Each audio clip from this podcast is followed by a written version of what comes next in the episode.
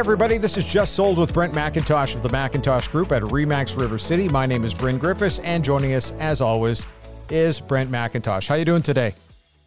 I'm well. How are you, Brent? Fine, thank you. You know, we talked, the word probate came up on our last podcast, and immediately I started thinking, well, that would require a lawyer. And so Definitely. we've gone out and got ourselves a one. Tell everybody who's joining us on the podcast today. Well, we opened up the yellow pages. I'm kidding. uh, we, we, I, I went deep into my set of friends and I found us a great lawyer to talk to today. His name's Rod Neal from Neal Law. He owns his own practice. Rod, thanks for joining us. Hey, Brent, thanks for having me out and inviting me to your podcast today. Tell us a little bit about you and your pod and your practice, if you don't mind. Sure. Um, was born and raised in Edmonton and basically been here all my life and uh, graduated from the U of A originally with a Bachelor of Science with distinction. And then after that went on and obtained my law degree at the U of A. So I have a general practice of the law. Uh, approximately 75 to 90% of my practice uh, covers real estate transactions. Um, and uh, hate to admit it, but I've been practicing for 38 years. Oh, wow. Wow. That's older than I am. I'm kidding. Rod, I, I, asked you before we started if I could tell the story, so I'm going to. You, you, you, you graciously are allowing me to tell the story of how we met, and and um, it was quite humorous. Uh, Rod and I have known each other for 15 plus years, I think now, and we met at a BNI meeting.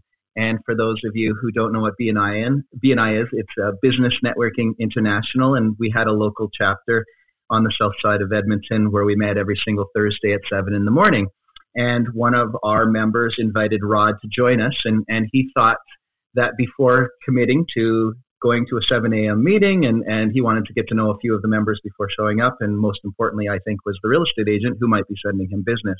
So he called me the night before, Wednesday night, and we spoke on the phone for quite a long time 45 minutes of kind of feeling each other out and just, just describing our businesses and if this would be a good fit. And, and he decided to join us the next meeting. And and I came racing into the, the meeting as I normally did and, and th- trying to meet all the guests and say hi to our members. I, I think I was the chapter president at the time, and I come up to this tall gentleman and, and stick out my hand and I say, Hi, I'm Brent.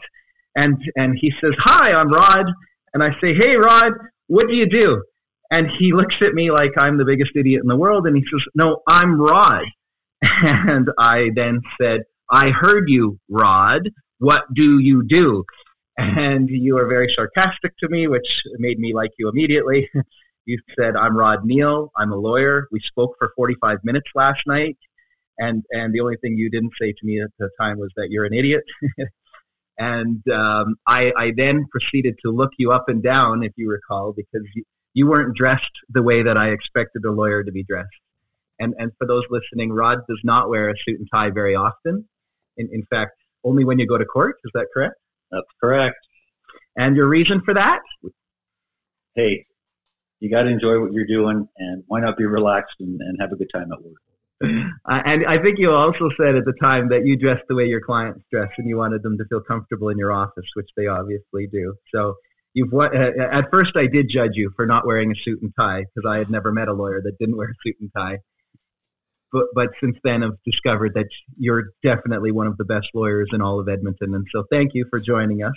Um, let's get to the situation of let's talking about what does a lawyer do, uh, because a lot of people really don't know why they need a lawyer um, to buy or sell a house. So so tell us why, if I'm selling my house, why do I need you?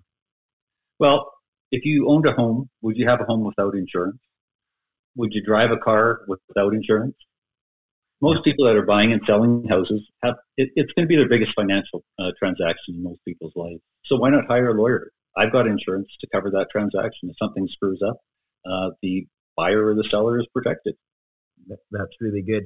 Take us through a file if you don't mind. So a typical seller who's thinking about selling their house, what do you do on their behalf?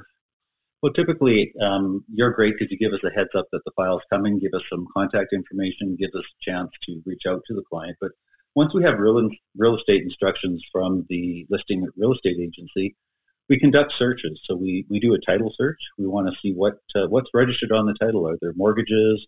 Are there other charges that are registered there that have to be paid out? Um, one of the other things that we do is we do a tax search. We want to know what the situation is with taxes. Have they been paid to the end of the year? Is the person on a monthly payment uh, schedule with the municipality? Um, if we're dealing with a condominium, we're going to check out the estoppel documents to make sure that uh, there are no special assessments or everything's been looked after.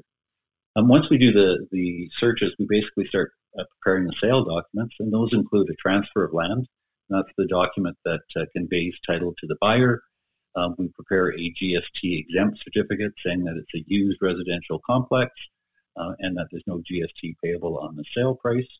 And then my assistant prepares a statement of adjustments. And that's just a document that basically shows what the purchase price is, adjusts for taxes, uh, adjusts for condo fees. Um, and then we also do a vendor statement. And that's basically an estimate that says this is the money that we will be getting from the other side. These are the things that we have to pay out. And uh, this is likely what we'll net at the end of the day. Um, yeah, once that's done, um, I put a call into the clients and make the appointment to sign the documents. They come in, they sign the paper, and then we send everything out to the other lawyer with a trust letter. And a trust letter is basically a, um, an understanding between lawyers saying that I'm sending you these documents, and you can only use them on certain conditions, so that I'm protecting the seller to make sure that uh, we get our money down the road. Um, on the closing date, um, the money comes in from the other side. It's due at noon on the closing date. Uh, we call the realtor to uh, release the keys. Uh, we pay out any mortgages, any outstanding taxes. Uh, we pay out the real estate commissions. And then uh, my practice is simply to simply go to the uh, seller's um, a bank account, bank that they deal with, and deposit funds directly into their account. And then that same day, we email them a report. And that's basically, in a nutshell, what we do on behalf of the seller. Does this move along pretty quick? Because obviously you're coming in towards the back end of this, right? Correct. Yeah, absolutely. And what about so time time frame, Brent? And you can jump in on this as well. Like it, it's, it's all happening over two weeks.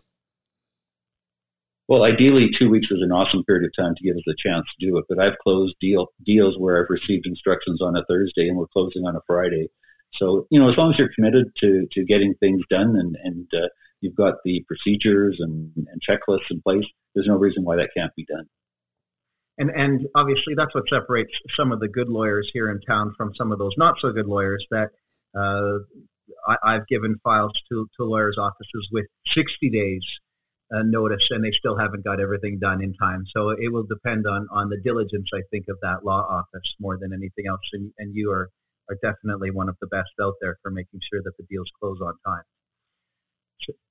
there's there's obviously a second part of of any purchase, and that's the buyer. So that's a little different again, isn't it? When you represent the buyer instead of just representing the seller. Yeah, it's just a tad different. Um, again, we do the same searches to make sure that uh, there's no issues with title and there's no issues with taxes or condo fees. Um, but on those types of files, we have to wait for mortgage instructions that come from the lender. So once we have those, um, those documents have to be prepared. And depending on the lender that the client is using, um, those can be substantial. So we, we crank all those out, uh, get everything uh, that's required in order to uh, uh get, funds from the lender. Again, we make the appointment. The clients come in. Uh, we go through all the paperwork.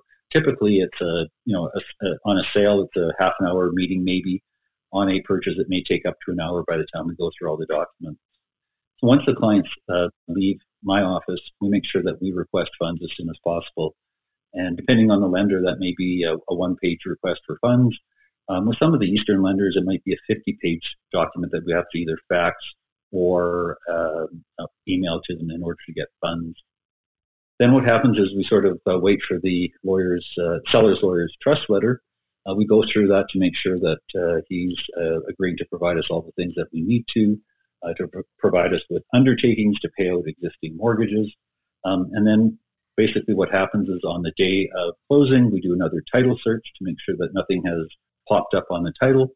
Um, we then forward funds to land titles and we forward funds to the other lawyer to make sure that he gets the funds well in advance of 12 noon to release the keys. So I, I, think one of the things that people, especially buyers, don't realize necessarily until they come and see you, perhaps, is that when they've hired you to represent them, um, you're also representing the bank uh, on a purchase. Absolutely, and that's that's common. Back when I started back in 1982, um, it wasn't the realtors who were directing the, the, work; it was the bank. So every bank had their own uh, branch solicitor who was looking after preparing the mortgage documents, and then he would send it to the buyer's lawyer, so that there were actually two lawyers acting for the buyer, um, wow. and the buyer would end up paying the fee for the solicitor who was acting for the lender and his own lawyer. So over the course of the years, um, basically what happened is uh, the bank said, fine, you can use your own lawyer and uh, we'll uh, rely upon him to do all the work for us. Perfect.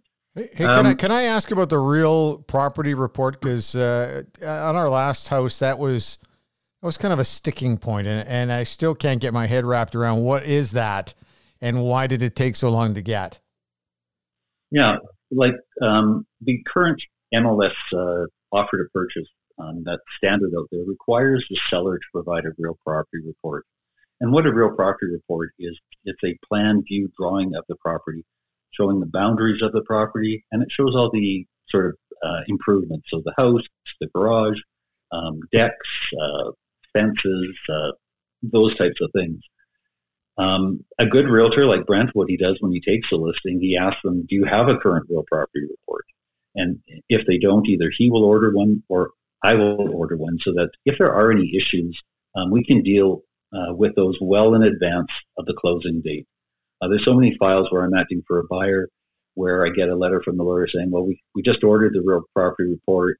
Um, you know, we don't know when we're going to get it," and then the lawyers get into a back and forth on well, you know, how much money are we going to hold back till we till we get this thing? And, and it's a real conundrum because anything can be a problem, and like, how do you come come to an agreement as to what should be held back?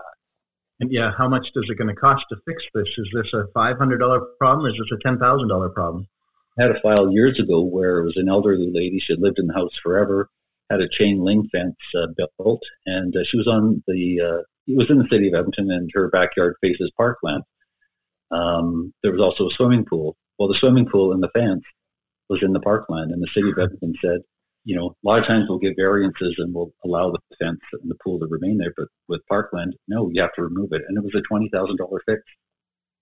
Wow, yeah, I, I can tell you that currently we have one of our listings where the fence encroaches on the city property by literally only a foot, and the city wants fifty dollars a year for that encroachment agreement.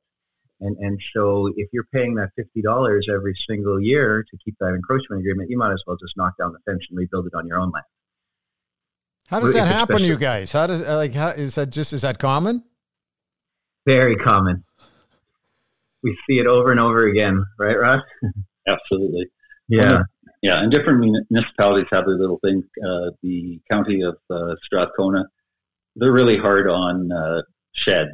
Storage sheds. Yeah, so if a shed is too close, right away they're looking to dip into uh, into your pocket to get some money. Uh, yeah, I, I, can I can speak specifically that when I sold my last house five years ago, um, my shed was uh, not too close to the neighbor's property or the property line. Literally, it was too close to my own house, and uh, and didn't conform because it was right up against the house. And the county Strathcona doesn't allow that. You're supposed to have your shed in the middle of your yard but I don't know too many people who want their shed in the middle of their backyard.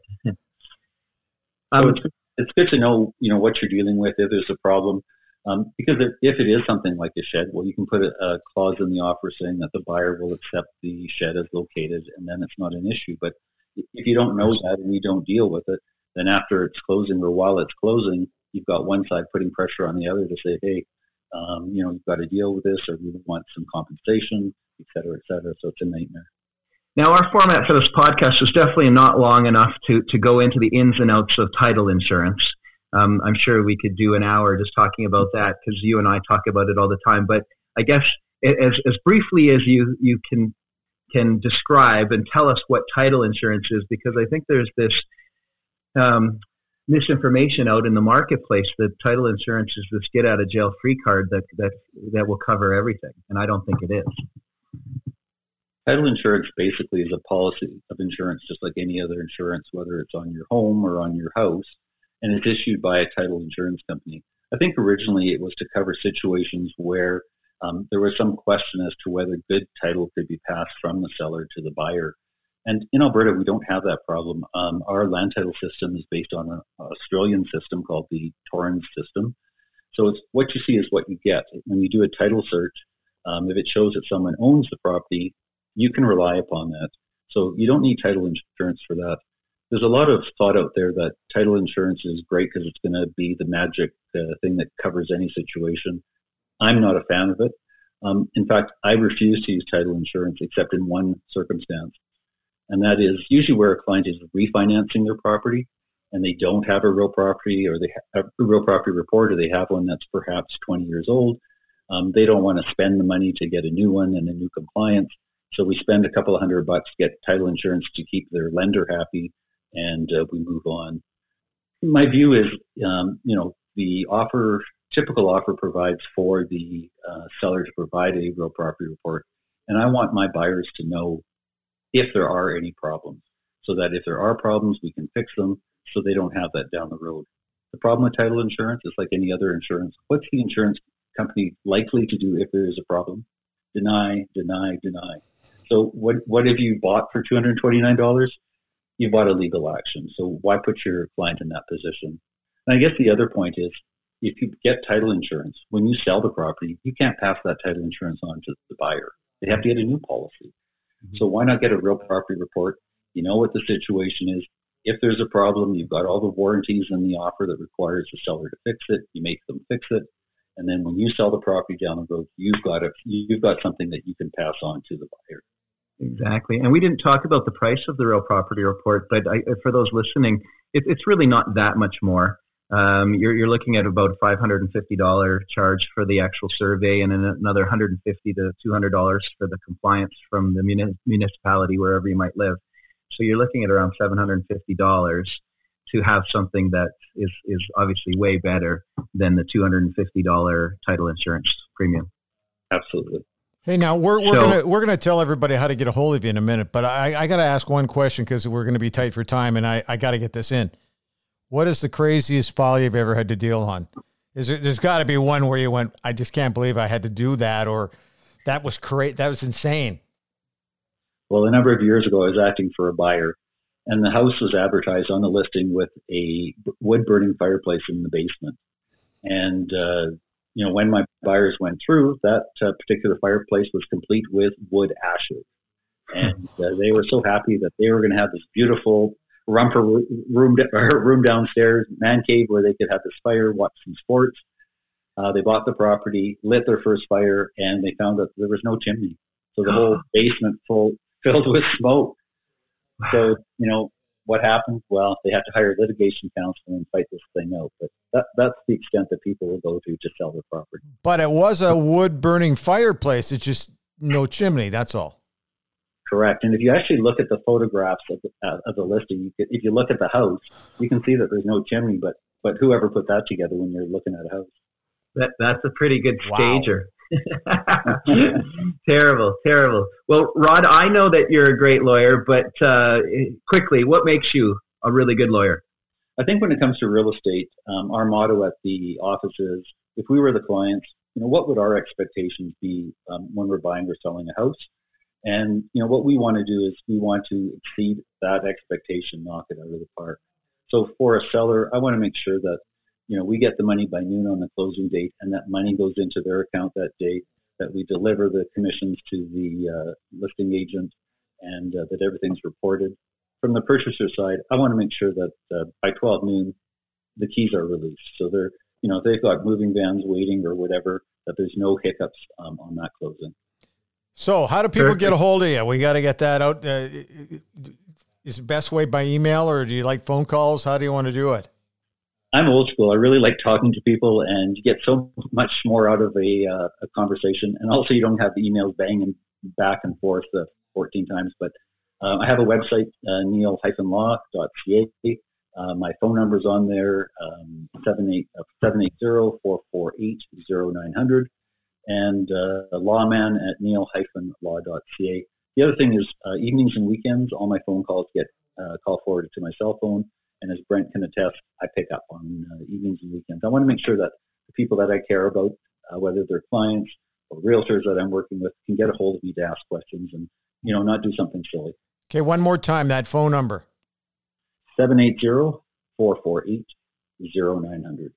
Thanks for and your I time. Can attest, And- I oh, can yeah. attest that Rod does answer that phone, and and uh, uh, as a real estate agent who might work evenings and weekends, it is really important to be able to get a hold of a lawyer every now and then because we might need a term that we're going to write into the offer, and it's great to have a lawyer who provide that term immediately for, and then when we send the file, he's pretty happy to have it in his words so that he can deal with it appropriately.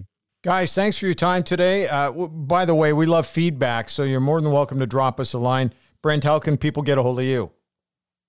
They can reach us on our website at macintoshgroup.ca or as Rod, I do like to talk on the phone. You can reach me directly at 780-464-0075 is our team number.